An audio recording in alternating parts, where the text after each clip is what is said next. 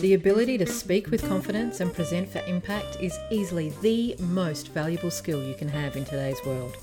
When you can share your knowledge, you can facilitate change, and when you can facilitate change, well, you can change the world one conversation at a time. But most people think they can't speak articulately, confidently, or with impact. They get choked up by nerves, they lose their words, or that dreaded imposter syndrome shuts them down. Well, I'm happy to say that speaking is a skill that anyone can learn, yes, even you. And that's exactly what this podcast is all about. My name is Kat Matson, and welcome to Speaking with Confidence. Well, welcome. Welcome to another episode of Speaking with Confidence with Kat Matson. I'm Kat, and it is fantastic to have you here today to talk to a conference producer, a conference curator around what she's looking for when she's looking for speakers to fill her stage. But before I introduce my guest, how are you? How are you today? What are you up to? I hope you're having a fantastic day doing whatever it is that you're doing, and that I hope that as you tune in to listen to this episode, perhaps I can invite you into a space of asking yourself, how might I increase my professional profile? How might I find speaking engagements or opportunities to progress my career? Or how might I even just start thinking about what might need to happen to do that? Because that's exactly what this episode is all about today. In today's episode, I'm talking with a long term friend, and colleague of mine, Nadine Zrinzo, who is the co founder of Bright Humans. Now, Nadine has been bringing experiences to life for over 20 years across Australia, Asia, Europe, and the US. And at Bright Humans, Nadine takes on the role of the lead project manager and the chief content curator. What I love about working with Nadine is that she has a penchant for leave no detail unturned, leave no detail spared, in fact. And she brings to all of the events that she touches extraordinary skills and particular magic. Because you see, Nadine's superpower, it's curating event programs and then pairing the program with some of the most outstanding speakers on the planet. But they're speakers that you have likely never heard of. And in fact, that's exactly what I talked to Nadine about in this episode. So, sit back, enjoy, and listen into, listen into what Nadine has to say about who she's really looking for and how people get on her radar. Because I promise it's actually going to surprise you. So here's my interview with Nadine Zrinzo. Nadine, welcome. Welcome to Speaking with Confidence. I'm pretty pumped for this episode. So thank you for joining me. Oh, thank you for having me, Kat. Always happy to chat. well, this chat's pretty cool, I think, for this audience because I haven't yet had somebody on the show who is a professional speaker seeker, somebody like you who goes and finds people to speak on stages. So I've given everybody a bit of an introduction about what you do from a professional context, but let's kick us off. What makes you different when it comes to being a conference producer and a speaker seeker? What do you, what do you do different to what many in your industry do? I love that speaker seeker. I'm going to start uh, adding it on to my uh, job titles. Um, so we we work with a handful of clients, and we often we also run a couple of our own events. So we also we tend to have quite a bit of control on the programming we put together. Now, in terms of difference, most of it is the way we approach the program. So we have a program first approach, which means that we come up with the content first, and then we go and look for speakers. So for us, what's important is to find people who can talk to the specific topics. And sometimes that means that they have to go out of their comfort zone or they have to think laterally, which makes the content very unique. With a lot of uh, people, I suppose, in our in a similar space or similar role, they often open calls for speakers and ask speakers to submit um, abstracts and, and anything else they want to talk about. And what happens with that, the problem with that is that you end up with very cookie cutter uh, sessions because someone goes to speak to this event with that session and then go, takes the same session and goes to speak somewhere else. So I, I feel like our methods um, ends up with a more unique and also tailored content or program to the audience. That also means that the pressure then is on you to find hmm. people who can speak to the content but also can speak well, right? yeah, that's a tough one sometimes, and sometimes you have to sacrifice one for the other. Um, it's always it's pretty hard. Like the, we ran something digital last week, and we had 91 speakers, so it's obviously hard to find out whether all 91 speakers are uh, good at speaking with confidence, so so to say, for using your words. So sometimes you take a, you you you hedge your bets, right? Like I, I'm always keen to make sure that our keynote speakers, for example, um, do have that ability to speak well on stage beyond just the content. But with a lot of the others, uh, it, it becomes a bit harder to actually work through. So, what are you looking for when you're looking at, for example, those keynote speakers? How do you how do you tell that they can speak on stage well? Because I'm guessing you're not traveling the world um, to all these different conferences to see them speak on stage, are you? Well, that would be nice. I, I am happy to. I'm open to working, talking to you know, seeing how that can happen. No, no. Um, so look, when we're looking for, we generally look for international keynotes. So we bring uh, people from obviously overseas into Australia to push the boundaries of what our audience is thinking around their digital futures in this particular case. Mm-hmm. So I'm looking for generally younger type speakers. And the reason why is that I end up tempting them with a holiday to Australia, right? Come over, I'll pay your flight, talk for an hour, and go and lie on a beach somewhere. And that mm. tends to work. Nice. But I'll also people, oh yeah, oh, welcome. but also people who are not necessarily on the common speaker circuits, uh, but to have something really interesting to talk about. So they won't be household names. There's no Obama or or Clinton or anything of the sort. Beyond the fact that we obviously can't afford them, they, they their names won't mean anything, but their content will um, will blow minds and will remain remembered by the audience. It's very true. Uh, having been to almost all of the Something Digitals, that is exactly true of your keynote speakers. So, how do you, from a speaking perspective, like you, you can tell how you can tell somebody's content by looking at what they've read, what they're posting on social media. But how do you gauge whether they're a good speaker? What are the what are the specific speaking skills you're looking for? So look, with the international keynotes, I will hopefully find something online that has them speaking, right? Because there are YouTube videos or obviously a lot of um, Zoom events type thing or online events at the moment. So you can't kind of get a get a gauge. If, and if I mm-hmm. don't find that information, then to me that's a red flag. Yeah, right. Um, locally, it becomes a bit harder. Um, of course, some people, yes, do have have videos up there and that kind of thing. So that's great a lot of speakers I've heard before. So again, I have an idea of, of what their speaking style is like. Um, but beyond that, it actually gets hard to work out on paper whether they're going to be good or not. Though, you know, you do have conversations with them on the phone.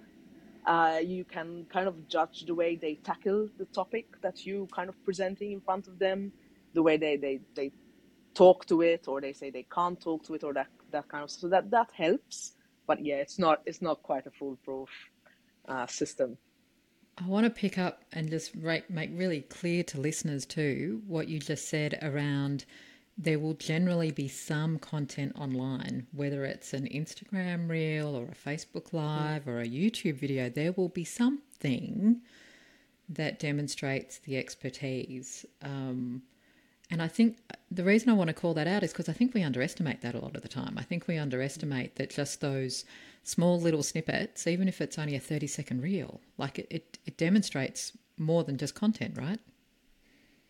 Oh yeah, the content is material at that point, right? If you're testing someone's ability to speak with to speak with confidence, to speak in general, even you want to, it's silly stuff like mumblers are one of those speak like one of those speaker types that you just cannot fix. Uh, people who just mumble to themselves or into the microphone, and until you're having a conversation with them or you're actually seeing them on stage, like you can't tell. So there are mm. the content's kind of neither here nor there, but their ability to project, to put sentence, sentences together easily, to not mm and ah all the time, things like that.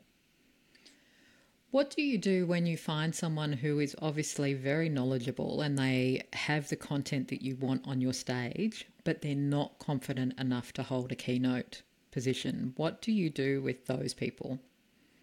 Okay, so there's a lot of prep that goes on our side to make sure that the speakers are as comfortable as possible on stage.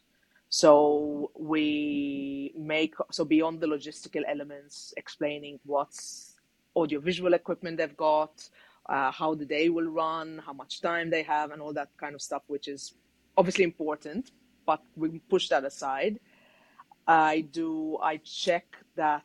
I ask for draft slide decks, for example, beforehand, and that gives me a really good understanding of what they're going to be talking about even though at the moment it's a bit harder because there's obviously the trend of having just photos right? But it still helps. And i often get the opportunity to change the content from there. For example silly example we had uh, one of our speakers uh, last week was a research scientist right? So very very scientifically minded.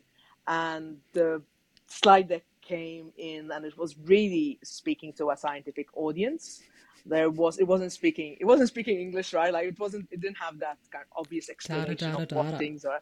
Yeah it was quite so i had this conversation with them and i explained things and then the and they spoke to a few colleagues and the version that came after that was perfect as was the talk. So that i hold a lot of value on that slide deck. Um we That's did fascinating. Mm. Because yeah, I, well, I'm a big fan of not leaning on your slide deck, but for you as a producer, you're using the slide deck as an indicator of whether or not your speakers have hit the mark because you you can interpret well in this case whether it's too research heavy, whether there's not enough substance because it's all photos, whatever the case may be.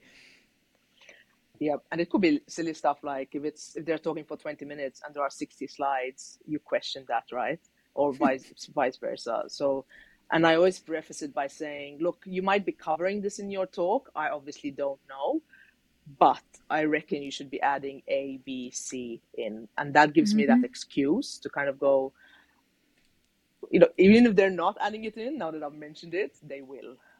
Yeah, nice. So what What about um, different formats like panels or fireside chats or little mini interviews? Is that a good way for not so confident or not so polished speakers to start getting their one get their experience up, but two showcase awesome minds who aren't yet ready to hold the stage for forty five minutes on their own?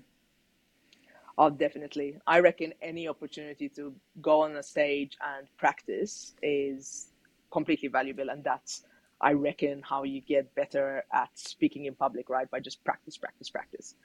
Um, i yes would say panels are a great opportunity because you're not the only person up there.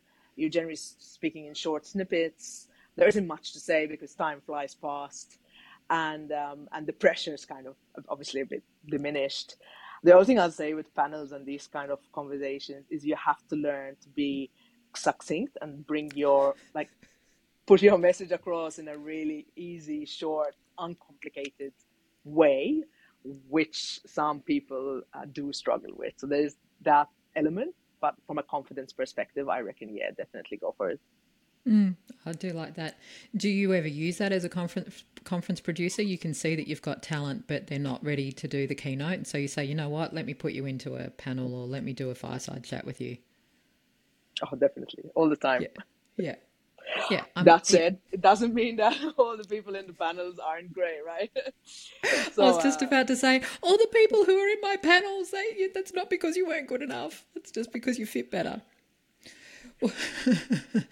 What um, I often think that people misunderstand what an awesome keynote speaker looks like because we hold people like the Obamas or the Clintons or the Brene Browns, all of those big name speakers. We we think that they're the pinnacle. But some of the best speakers I've ever seen on a conference stage don't even come close to that level of polish, but there's something about them. What do you think it is that makes an awesome conference speaker, keynote speaker? What what is it? And I guess the, what I'm looking for here is what can our listeners be working on rather than thinking that they need to be, you know, a, a fifty thousand dollar appearance speaker. Yeah, the fifty thousand dollar price tag is often a, a tough one to swallow, especially if you're um, a small business or a, a, an NGO or anything of the sort. And sometimes I feel like the speakers you pay for don't necessarily deliver as much as the va- you know the value that you are you are paying out there. So I don't think anyone, I don't think we like normal people, so to speak, should be comparing ourselves to, uh, yeah, to those obviously well rehearsed, well practiced speakers.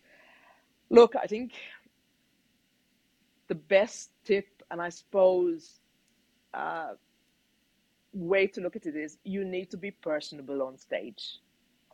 You need to be funny or have some shock factor or and be confident and be vulnerable. Like you don't have to present a polished polished, you know, uh, veneer of what you're talking about. You're a human. You um, will Amana, obviously, as I'm doing now, you will forget things. Uh, you will be nervous. Sometimes the most, even the most seasoned speakers uh, are often very nervous because I obviously see speakers before they go on stage, and uh, it often impresses me how it's not just the younger ones or maybe the ones who don't have experience, but even the ones who have a lot of it still get nervous. So yeah, I reckon you just need to lean into that human element, right? People want to learn from you. You're on stage because you've obviously got some sort of uh, kudos in whatever area you're talking about. People want to hear from you. They want to learn from your experience. Um, they want to learn from your successes, but also from your mistakes. And I think this is really important because speakers often shy away from the mistakes because they don't want to be seen as, I don't know, having failed at something. But um, really, that's where a lot of the value comes in. I reckon if more more speakers shared more mistakes, it would uh, create better content. Yeah, right. And what I heard there was vulnerability, and my um, equation on that is the authenticity as well. It's not about um, being perfectly polished, and it's not even necessarily about your information, right? Because the information can be Googled. It's how you present it and the perspective that you bring to it and the I don't know, the personality that you bring. That's why you want to listen to somebody rather than just read read a blog. Yeah, exactly. Uh, and and that face to face element, right? Like you have the person in the room. You kind of, like, assuming it's a face to face event, you can approach them, of course, have a conversation with them. It's something that you can't just get from a YouTube video. Yeah, love that. So, in the time that I've known you, I've seen you take to the stage more yourself. You now are the you're the MC for the opening and closing blocks of something digital. What have you done to work on your speaking skills? uh, not much, I reckon. Um, well, There's I the have honesty. I have watched you for uh, uh, many many years, so there's a lot I picked up from uh, from that. There's a lot I pick up from watching lots of other speakers. I have to admit, you and because I obviously watch, I'm, I'm obviously at events a lot, so I, I get to see more than I suppose the average person would. Mm. But you learn from not only what obviously other speakers are doing right, but of course what they're doing wrong. You know, you go, oh my god, that was that was terrible. You know, I definitely don't want to do that on stage. Um, I also I've been uh, like I started speaking since from the age of 17 or so through mm-hmm. student organizations at, at high school and university. And then obviously through my job, there was kind of a hiatus in the middle, but uh, any opportunities I get to uh, speak in public, I generally tend to take. I also, because I run my own business, then uh, there are obviously opportunities for me to be a bit more. Actually, I have to be more assertive in meetings. Mm. So that's another opportunity. You're not necessarily uh, presenting a talk, but you do need to sell ideas uh, in, in, very, in often very short amounts of time. So that's mm-hmm. also good practice. So, so yeah, and of course I've, I've heard you speak. I've, I've been to a couple of your sessions, um, and those elements are also very very important so you need to be you have that experiential element where you're on stage you have that watching others and learning mm. from others like we do when we read blogs and so on obviously right and then you have that formal education which if you can uh, get even in terms of tips and numbers you know like it should be one slide a minute you know what are you doing uh, just little things like that um, yeah. are, are pretty important yeah. Now, one slide a minute. Some of my listeners are going to go, What? That's a lot. Is that for a keynote? Is that for an online? Is that the Nadine rule? Uh, someone had told it to me a while ago, and I was really stuck stuck with me. Right? Look, and this You're is on right. average. So it says if you have 20 minutes, then you should roughly have 20 slides. If you yeah. have five uh, or a hundred, there's obviously an issue somewhere. and again, it gives me that excuse to kind of go, uh, why do you only have four slides? Are you Mm. You know, some people click very quickly. Well, yeah, mm. it it actually works. Yeah, and you're right. It does work. Um, I will often run with less slides because I'm far far more confident than I think most to stand and riff without the AV support. But anytime I see anybody with yeah, what would be the equivalent of five slides per minute. I'm like, whoa, baby. And then they say, I'm just trying to squeeze all of this in. I might have to talk really fast. And I'm like, no, no, take it out we're not we're not having you talk really fast because you won't, and then you'll go over time or you won't land your messages. Um, I want to come back to something that you actually just said around you watch people and you watch what they do wrong as well as watch what they do right. What's one thing that you've seen others do and you go, oh, I will never do that? So I think reading your speech is a is a bad one. Um, and sometimes the most seasoned people do that, which is. Why is that? Do you think? What happens? I reckon it's one of those. Obviously, politicians read their speeches, um, and I re- most of the time, not all actually. Yep. I've seen yep. uh, seen some, particularly on the local level, that are a bit more off the cuff. Yep. I, I reckon because the more senior you are, and if you've got shareholders and stakeholders and other things where your message can be misinterpreted, the reading becomes a way of controlling the yep. PR kind of elements. Yep. Which is of course old school because everyone can just go online and blog and whatever. Mm-hmm. But the reading misses out on that personable kind of element we are talking about before. You're not getting to know me if all of I'm sitting there like a robot just reading reading a couple mm-hmm. of pages. Yep. Yep. What do people do that you've mimicked that you love that you go, oh yes, I'm going to do more of that. Thanks. oh, so I like the, and you say this one very often that you kind of you frame the audience from the kind of top corners to the bottom corners. I think that's quite important. Obviously, looking at looking at them when you kind of feel like that the speaker is talking to you. So having that kind of uh, direct line of sight with them, trying to be a little funny, I think, and cracking jokes. And even if no one laughs, I think it, if anything else, it makes you feel more at ease. um, there are a yep. few things like that, right? There's a there's a fine line. There's also a fine line between being too prepared and not prepared enough. Yeah. And that's a hard one, and you can see that's one of the things you quickly pick up from speakers. Um, going, okay, these were over prepared, and these weren't prepared enough. Like that's and that is a really interesting one. I must admit that I still grapple with that. I, I can count on one hand the number of times that I was over prepared and it sucked. but then there are other times when I've walked in and I've been, I've felt completely unprepared because I'm like, geez, Kat, even you're taking the mickey. Um, but it's been awesome.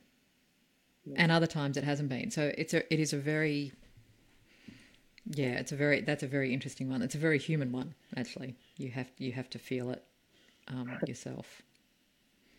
Uh, and it's also your mood on the day, right? And and your it's like playing playing sport. Like if you're, you know, playing football, if you're performing or performing or anything of the sort, you know, the way you're feeling, uh, the way you woke up that day, whether you're frazzled or not, like all these things really fall into it. And sometimes you're on a roll and you have the right words and they just come out and everything's, and the audience is laughing and you stick to time and everything's perfect. Some other times you're just fumbling and it, it doesn't mean that you're less prepared or there's something wrong with you. It's just, you know, the magic might not necessarily quite be there. So, on then the magic being there, as we start to wrap up, having seen all of the different speakers that you've seen, when you can see that somebody's not having a great day and they're not in flow, what have they done to recover that is admirable that kind of rescues the situation for them? Because there is those times where you just like oh this isn't working but they can still recover it. What have you seen them do? So it depends if they realize right that they're in that situation or not. So if they're feeling a bit wobbly beforehand i like making sure that they're comfortable that they've had uh, a coffee that they know where the bathrooms are that they have some time before the presentation that they can actually just be on their own giving them that space uh, both physically be on and, their and mentally. own yeah, be on their yeah. own. Yeah, like um, if they're halfway through the presentation and it's sucking a little, it's it's kind of hard to recover from that because I reckon it's hard to tell. Um, mm. There are some physical things I think by moving around on stage, uh, that might help kind of break the mojo. Uh, if stopping sometimes, I've seen speakers when they feel like the audience particularly moderators actually do this a lot, but I've seen this with speakers. If they feel like the audience are are I don't know, the, the energy is low or everyone's falling asleep, actually just going, we're going to take a second, like make them stand up, do something fun with them, and then make them sit down again. Like that's that's another option. Sometimes you though you need to be prepared. Videos in the middle are, are good too if there's something that lifts up the room. So there are a few things, but you do need to be aware, self-aware. Yeah. Yeah. Yeah, totally. All right. I could talk for a very long time with you about this, but our listeners may not want to listen because, you know, brevity is important. So, to close, given everything that you do and the number of speakers that you've seen and the number of stages that you've spoken on yourself, what would be your number one speaking tip? Just go for it. I don't hold back. Uh, don't don't let your nerves take control of whether you're going to accept the speaking gig or not. Throw yourself into the uncomfortable, and uh, you know if it sucks, it sucks. Give try again. Just jump back right on the horse, and don't worry too much about the whether you know enough or you the audience will like you or anything of the sort. Just go and give it a go. And yeah, some some talks will be better than others, but if you don't try, you will never uh, you never get better. Yeah, exactly. If you don't do it, you can't get better, and you can't learn how to speak without speaking. Like it's not a theoretical exercise. You have to get on the bike and fall off before you can figure it out. Yeah, definitely. There's no awesome. uh, no amount of mirror practice that works here. In fact, the more mirror practice you do, the worse you get because then you over prepare and yeah, you suck. Awesome, Nadine. Thank you so much for joining me. I um I so I, I so love working with you, and I so love the people that you bring together. I I truly believe that you are the best in the world at bringing the right people to stages, and thank you for lifting the lid a little bit on your process. Well, thank you very much for the kind words, and ditto. And I hope to anyone who's watching, I definitely recommend uh, joining Kat's program. It uh, will make a world of difference. Thank you, Nud. Thank you. We'll um, see you again very soon, I'm sure. Thank you very much. How good was that? I really hope that you heard in there the the humanness that Nadine is looking for when she is filling or curating a conference. And it's so different, I think, to what many people believe is being looked for. It's not about the polish, it's not about the seniority. It's people with a different perspective, with insight, with content, who can share it from the stage with vulnerability, with authenticity, with opinion, and with humanity.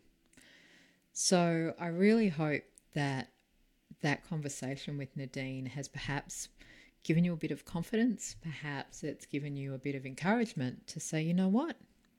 I'm going to look for some of those speaking opportunities. Or next time somebody asks, I will say yes, even though the nerves are telling you not to. Just say yes and step into it anyway. If you would like to talk more about this episode, if you would like to brainstorm perhaps topics or where you can find speaking opportunities, then head over to Speaking with Confidence on Facebook. That's Speaking with Confidence with Kat Matson on Facebook.